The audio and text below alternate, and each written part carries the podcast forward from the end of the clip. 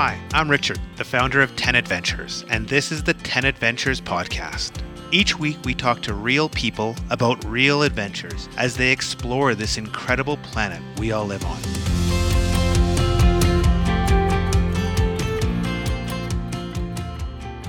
Welcome back to the 10 Adventures podcast. I'm really excited to talk today about why nature can have so much impact on us as humans. And I'm excited to be talking with Torbjørn Ekelund, author of In Praise of Paths and co founder of Harvest, an online magazine documenting wilderness adventures, environmental issues, and our relationship with nature. Hi, Torbjorn. Welcome to the 10 Adventures podcast. Hi, Richard. Thank you very much. Thank you for inviting me. Well, it's great to have you here because, you know, I think you know, in my life, as I've as I've reflected, I realized just kind of the power of nature. You know, I think there's something really important in nature that you know we don't really talk about very much. And so for me, like I just realized as I get older, I just love walking. You know, in the city, I go for you know lunchtime walks, just in suburban parks, or you know, in Canada, backpacking in the Rockies with nobody around. Now, you've written a book about it. What was the step to say I want to write a book about this for you? It's a good question, and I some, sometimes wonder myself. It's a book about walking, um, as you said, and it's a book about uh, paths. And it was one special incident that sort of started it off because I, it's six years ago now, I, I was uh, diagnosed with epilepsy. Just like suddenly I had this seizure. I woke up in the hospital and I remember that one of the first things that the doctors told me was that you can no longer drive a car, uh, which is, you know, obviously you can't drive a car when you have epilepsy. So uh, at first, it I was it worried me more than the fact that I had uh, gotten this uh, illness. I was lying in, in the hospital bed thinking about my driver's license. Shit, I can't drive a car.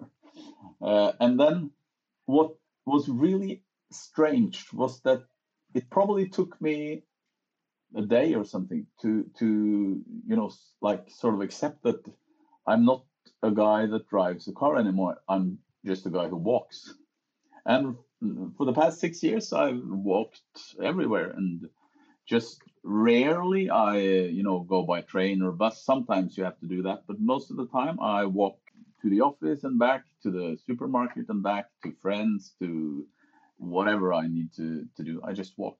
So that's uh, and then I had this. I was asked by the Norwegian uh, official radio broadcaster uh, to have kind of not a speech, but you know, like um, write a kind of essay that I read uh, on the radio, and I was wondering what am I going to write about, and I thought that maybe I should just write about walking. Uh, then I did, and then I got so many uh, responses from people that said, "Ah, I'm walking as well. I'm always walking. I love to walk." And then I, uh, you know, it, it struck me that this might be, this might actually be a book. And then I wrote it, and, and now we're talking. Before you, you know, had your epilepsy diagnosis, were you a big walker before that as well, or was this really a, a life change that you went from kind of little walking to always walking? I was probably a big walker uh, in uh, you know like uh, compared to the average uh, average person. I walked a lot before the diagnosis as well. But then the, the thing was that uh, when I when I had to walk, it it uh, did something with my identity more or less. Like I couldn't drive, so I just yeah. If you decided to stop drinking or something like that, so I'm I'm a guy who never drinks a beer anymore. it was like that and then I probably walk three times as much as I I did before, or uh, distance three times the distance. So I sometimes I check the average, and then in a week where I don't go for a hike or anything particular in the woods or mountains, I normally walk about 50 kilometers a, a week, and that's just you know like uh, every day stuff like going to the supermarket and going to the office. And 50, mi- uh, 50 kilometers is a lot. It's a it's a long distance, and it amazed me. And then you don't even, I mean, I don't even get tired, or it's just it's just walking. Did Did you notice a difference? So you know, going to walk everywhere versus you know using your car to get around. What changed for you when you when you started to do that, or or was it just kind of oh I'm just getting around differently, or was there you know some sort of mental health or physical health benefits you found? Of course, uh, the physical uh, aspect was uh, very good. It's uh, it's I mean it's exercise, but but probably the most striking difference was the mental state.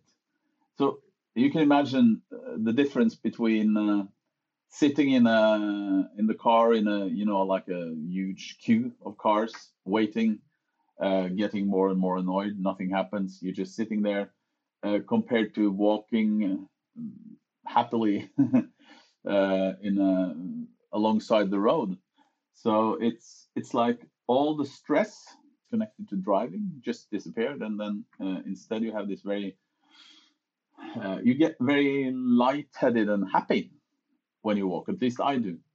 So the mental uh, difference is, uh, at least for me, huge. Really, really huge.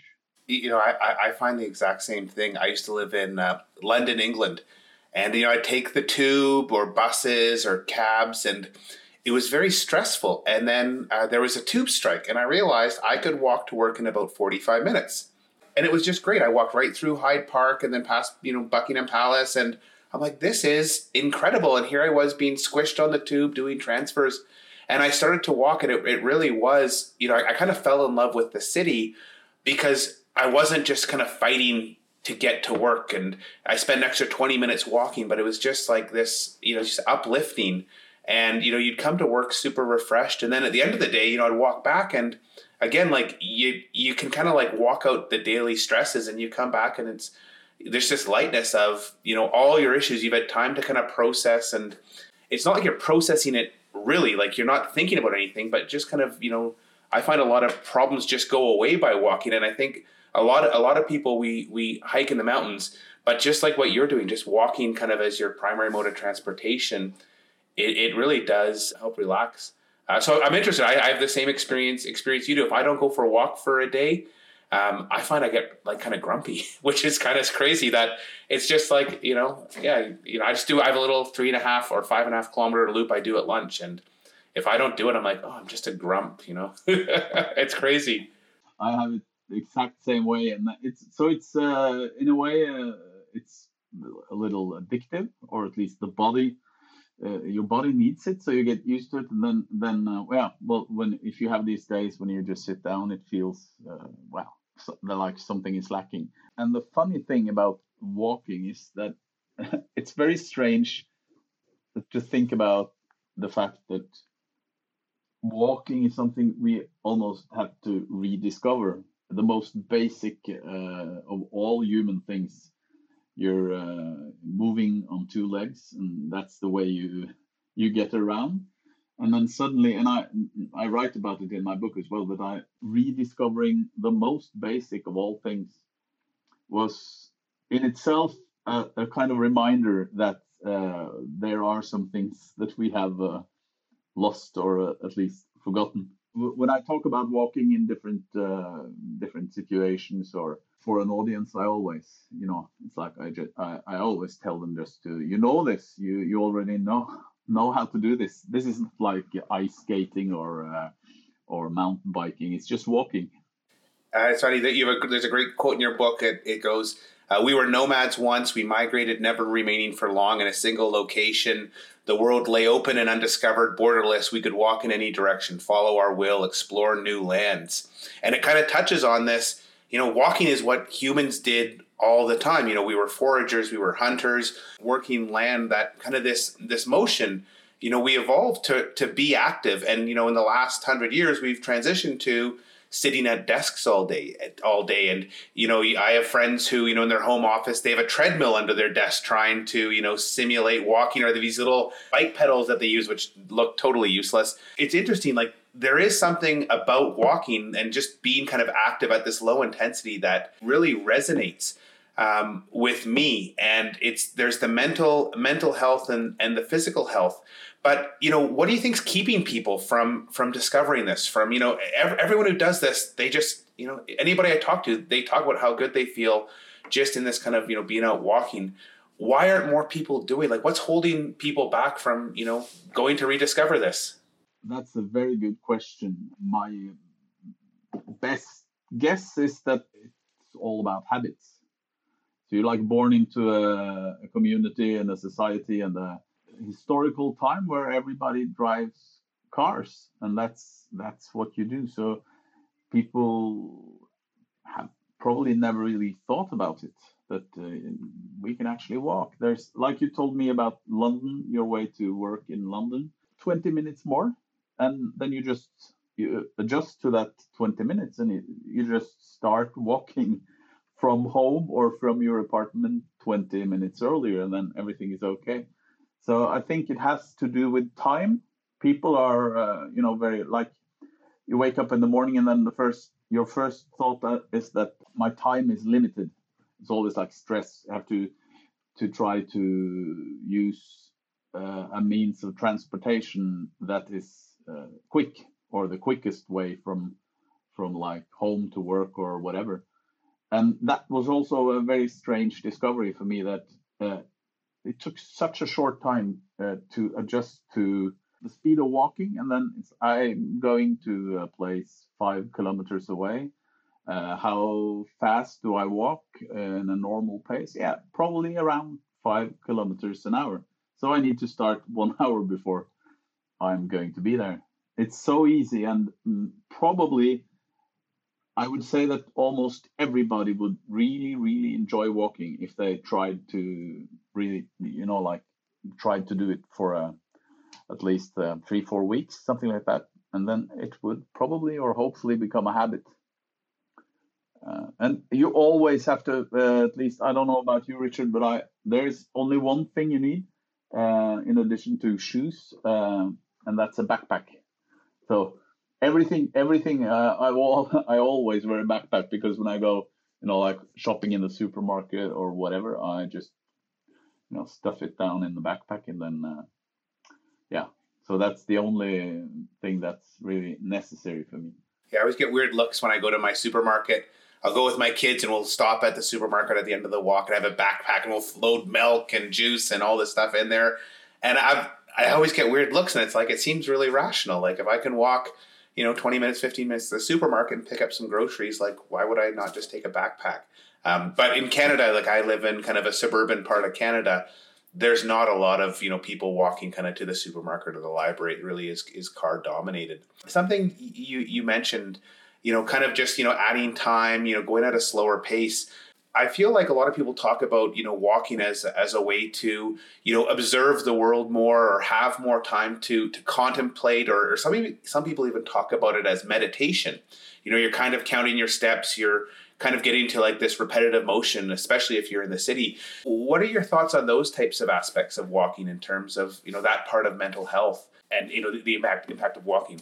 my experience is that there is some some strange connection between thinking and walking. It's almost like it's uh, the same thing. It's like you walk and your feet walk and you get into this, yeah, meditative mode and uh, your thoughts. Well, it's a kind of stream of consciousness. Everything is like uh, there is the same speed in your head as as in your uh, your legs. So slow thinking uh, walking is um, slow necessarily, and then you know it's like your thinking becomes slow as well. So if you're moving in 200 kilometers an hour in a uh, in a car, your thinking, at least mine, accelerates uh, in the same way. So walk walking is for me, walking and thinking is for me tightly connected. Uh, I, many I get ideas, for instance, or I get to solve a small problem uh, all all sorts of things. And I very often I stop when it comes to writing. It's like you you write a book and you get this in the writing period or the preparation period for a book. Uh, it has to do a lot, at least for me as a writer, uh, with ideas. It's like you you come up with some stuff that ah this this can be a chapter in my book or this can be a you know a small passage somewhere in the book.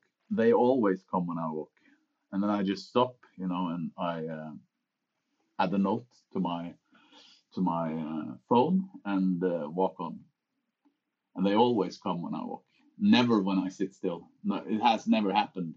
I've never had a good idea when I've been, you know, like sitting in a in a sofa or something like that. It's so funny you mention that because you know there's lots of great thinkers over time who would walk to think, and my own experience is I never solve a problem if I think of it when I'm walking. But often I'll just be out walking, and you know I listen to podcasts a lot or books on tape, uh, or sometimes just music, and then all of a sudden I'll just stop and be like, "Oh wow, this problem is is so simple." to solve it. It's, it's it's kind of you know I always think when you free your mind and like you kind of walk without thinking and um, you're right you have these great great epiphanies or you know problems you're trying to solve. You know I've had instances where it's like the solution is so clear and so easy, and I often wonder I've had this problem for a month and we haven't been able to figure it out, and then it's like it's such a simple solution, but for some reason you know sit at the desk, work at the computer, I, I, I couldn't solve it.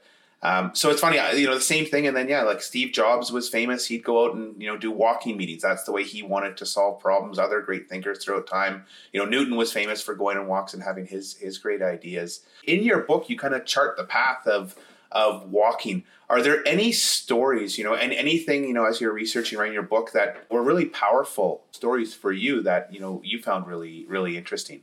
Yeah, many, many. But there was particularly one guy that I uh, that I uh, I contacted and visited, and he was he's an old man now. I'm not even sure if he's still alive because he was like 86, 87 when I when I uh, contacted him and visited him. And his name is Björn Amsrud, and he was the first one to walk from the southern to the northern tip of Norway, which is, if I'm not totally mistaken now, 2,700 kilometers. And he told me uh, that was in the 60s, uh, and later it, it, has become a very, you know, very popular hike. So now evolves, it's like the youngest one, the fastest one, the oldest one, blah blah blah, all these new like records. But uh, Björn Amsrud, he just walked it. So uh, and I I spoke to him and. Uh, and the story he told me was really fascinating. He, he's from he he's from Oslo, and then he, he went to the university and became a dentist. And then he told me that he started working as a dentist, and after a couple of days, he said in a very very uh, you know like a calm uh, voice, he said that I realized that I didn't like to look into people's mouths. So uh, I just uh, quit the job and started walking, and and then he walked so this uh, office of his was in the on the southern tip of Norway, and then he just you know like walked out to the dentist office and just started walking and walked the 2,700 kilometers to the other side of the of the country, which was I found really, really, really uh, an amazing story. So I guess uh, there are so many, there are so many. There are like yeah, as you say, philosophers and uh, scientists and all sorts of people that have used or use walking as a as a really important um, way to think and solve problems and stuff like that. But uh, uh, Björn Amsrud is probably my favorite. And when I spoke to him, which is uh, you know like the downside of walking, he uh, couldn't walk because he had uh, both his knees were like worn out, so he was sitting in a in a chair, and he said that this is it's a miserable life. Just sitting down sitting down every day. But that would be really tough. I, I, wonder you know norway's famous for you know these great explorers like nansen and amundsen. And it, is there something in the norwegian psyche that these kind of self-powered skiing walking like do you think that's a cultural aspect to norway? And maybe because it's like a more rugged environment where you've got the sea and the mountains and the fjords. Like do you think there's some cultural aspect that makes you know makes you you know more passionate about the outdoors and walking? Or do you think it's just you know happenstance that you have these great explorers and you know people people like you just mentioned that you know choose these tough journeys? Might be some cultural thing there because the people you mentioned they're like great heroes of course uh, national heroes in norway and um, they they've all like you know like very macho men with uh, ice in their beards walking, uh, you know, like to the South Pole or whatever. It's definitely some cultural thing.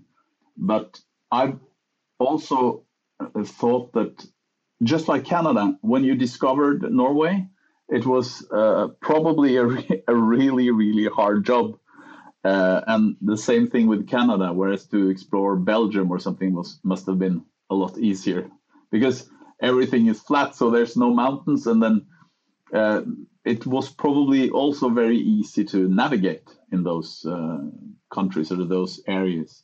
Whereas, uh, I mean, coming to Canada uh, 10,000 years ago, and then you're going to like figure out uh, where to go now, must have been extremely difficult, or at least the, uh, it must have, have required some um, uh, navigating uh, skills that I find really fascinating. And I walked uh, a particular trail across a, a, a mountain uh, area in Norway called Hardangervidda, which is very famous. And then I I walked in a a track that's supposed to be or a path that's supposed to be seven thousand years old. It's actually still there. So I, I was looking for it, uh, and I actually found it. The the you know still some traces almost from the Stone Age. So probably uh, some of the first people that came came to Norway after the the last ice age or followed the ice when it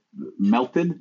They walked that path, and they again followed the animals, of course, because animals are pretty good at making paths and finding finding the easiest way because it all has to do, of course, with uh, finding the, the road of least resistance, or uh, what you call it in English.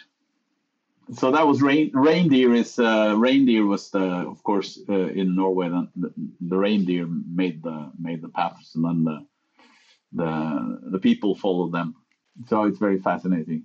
Yeah, when you think of people 10,000 years ago crossing, you know, the Bering Ice Bridge and coming down through northern climes down south, you think how incredible that is. And you know, I, I'm, I like Canadian history, and you hear about all the Europeans that emigrated here, and I just think of like you know a young couple from Scandinavia or you know Central Europe, and they show up on the prairies and they build a little sod house, and their first winter is in like a house made of grass, and how difficult that must be or early explorers in the rocky mountains where they're following game trails and they're having to deal with like minus 45 c and uh you know just with a campfire to keep warm and um, yeah, you're right. There is just so much exploration just by regular people just to survive over the last 10,000 years. But even here, like 100 years ago, there was nothing. My city is 115 years old. And, you know, up in the Rockies, there was, there was a train line and that was about it. Like the rest of it was just pure, pure wilderness. Um, I'm interested, you know, you obviously love wilderness paths, but you also, you know, like just walking in an urban environment. What do you, what do you find is the difference between the two? It's a good question as well because I've been thinking about that. Probably that when I walk, uh, at least alone, when I'm in the, you know, like in the woods or something, I pay more attention to the surroundings. I don't really know why, because uh, maybe it has something to do with animals and birds and stuff. Uh, strange things happen, and it's more difficult to spot them. Like if you if you're out there and, and it's it's more difficult to see a moose than a car, if you know what I mean. So uh, you mentioned podcasts, and I always listen to podcasts when I walk in the in the city or in urban areas, never in the in the woods. So I guess that's probably the the biggest difference for me. And I think also when I walk in in a forest or in, in the mountains, I think even less. That it's like it gets completely empty inside my head, and I um, observe a lot more. I pay more attention to the surroundings. Whereas in the city, it's like you see people, you see cars, um, buildings, stuff like that, and I can look at them without really observing it. It's like a scenery that I'm I know and it's so common. So then I, I listen to podcasts all the time, absolutely all the time that's my routine. I've never thought of it, but you're right. I listen to podcasts or, or books on, uh, you know, Audible all the time in the city, but I never put it on in nature because there's almost like a soundtrack going on with, you know, wind through the trees or creeks or waterfalls or, or birds chirping or whatever. And yeah, it's really interesting. I, I never thought of that, but you're right. Coming back to your book, is there one kind of overarching message you're, you want to impart to readers? If I should choose uh, one, uh, I will say that it has something to do with seeing and observing and paying attention to your surroundings. Uh, because if you do, especially in nature, of course, you will see all the, it's like the micro stuff, the small things in nature. Like you mentioned, the Norwegian explorers, they were very, very into the big, big stuff, the South Pole or Mount Everest or whatever. But I'm more interested in the, in the little things. So walking, uh, it's perfect for seeing, observing, paying attention. That's probably the most important uh, message I have in my book that we are not particularly good at observing our surroundings, and they are much more interesting than we uh, we realize because we move so fast and we have all these uh, things on our mind all the time. So walking, you empty your head and move slowly, and then you can see, you get to see like the world in itself almost it's incredible how you how you how you say that because i think of travel and i often say you know these people that go on these bus tours they're like a piece of luggage. They're put in a bus they're carted out they're showing things but they never see anything. And when you do like a walking trip it's totally different. And it's kind of this whole idea of slow travel. Like you know, I always I always think back to a trip walking from kind of hill hill town to hill town through Tuscany in autumn, and you know you smell the fields burning, and you're getting like the autumn produce and and wine, and it's a a completely different experience from driving through Tuscany or going, you know, going on a bus tour where you see Rome and you stop in somewhere in Tuscany, and then you go to Florence, and then you go to Venice, and then you go to you know, it's just a totally different way to explore the world and uh, while we've talked mostly on focusing like near to you, it also is just a totally different way to explore the world when you travel and kind of you know seeing a lot more of of a lot less. And it's a much you know for me at least it's a, a totally kind of revolutionary way of traveling. Once I started doing this, to just have a totally different experience and it's uh, interesting that you uh, mentioned smelling. Like, uh, what's it smelling in Tuscany? Uh, because smelling is uh, is uh, you you don't get to smell anything when you sit in your car, so you don't have any idea. If you drive through Tuscany, and somebody asks you after after afterwards, how does it smell in Tuscany? You wouldn't have a you wouldn't have a clue, right? And I also had another experience. Uh, that's uh, quite a lot of years ago, but I spent uh, a winter in India with a with a with a friend of mine, and we went there yeah around Christmas, I think. And then when we landed, uh, flew from Oslo and then landed in New Delhi, and I remember thinking because India is like the most different place on earth uh, when you, uh, you come from Canada or Norway. And I remember standing in the airport or in the city of New Delhi, and I and I thought, oh well, this is strange. This is very fascinating. Uh, but what lies between here and Norway? the enormous distance that I've actually traveled by plane, and I have no idea what's between New Delhi and Oslo, which is actually very interesting because because um, that's like the story of this landscape. It, so if you walked from Oslo to New Delhi, you would really like see the world. But when you go by plane, you you actually just see New Delhi, really, which is amazing in itself. But uh, but still there there's something strange about this this way of traveling you you don't i don't i don't know if you develop some kind of ignorance or something like that but sometimes uh, it feels like uh, yeah like there's something wrong with uh, this uh, airplane traveling stuff just like uh, my son in his uh, you know his video games when this what's it called teleporting or when you when you like can go just push a button and then you go from one place to the other.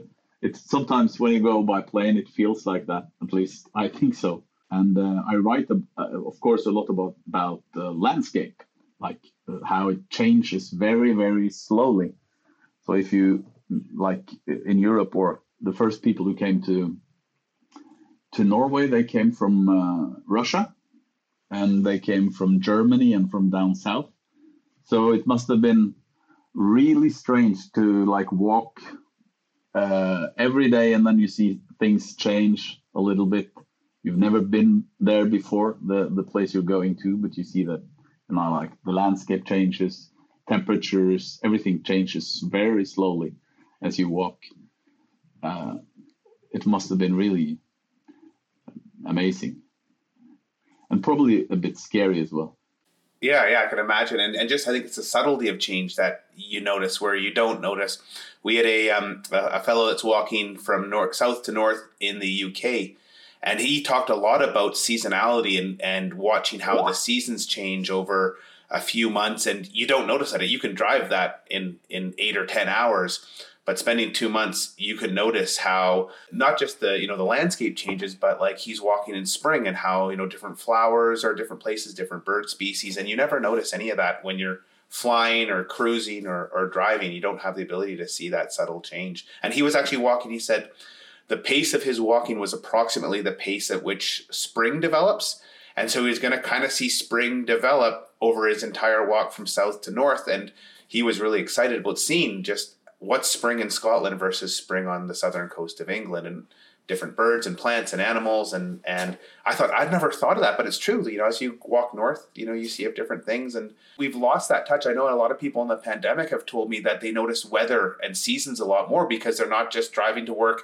in the office for 10 hours driving home. They're you know working at home so they'll have lunch outside and you know little things like just noticing weather and seasonality is it's a start, and, and hopefully, you know, people realize take the next step and maybe just walk to the park at lunch instead of just sitting on the patio. I could talk to you forever, Torbjørn. This is like super interesting stuff. I want to thank say thanks for coming on the podcast. Like this has been a really interesting discussion. I really appreciate it. Thank you very much, Richard, and thank you for inviting me. I I love to walk, but I also love talking about it. It's very interesting, and I hope that some people get inspired to do the easiest, absolutely easiest thing in the world, which is to put on some shoes and then just go out the door and, and walk. I agree. You know, I've had many doctors say if if you could turn walking into a pill, it would be the most successful drug in the history of the world. It does so much for mental health and physical health, uh, and it's essentially free. Like you don't have to buy anything; you just go in your regular shoes. But um, as you say, there's a barrier. We're used to using our cars. We're used to using you know public transit. Um, so you know that's that's our message. You know, go and explore the world under your own power. Um, if you want to know more about Torbjørn, uh, you can check out his website.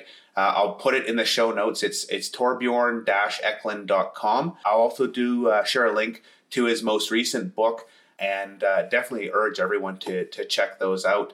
Uh, and with that, thanks for listening to another episode of the 10 Adventures podcast. We'll be back next week to explore the world and hear about more epic adventures. Thanks a lot.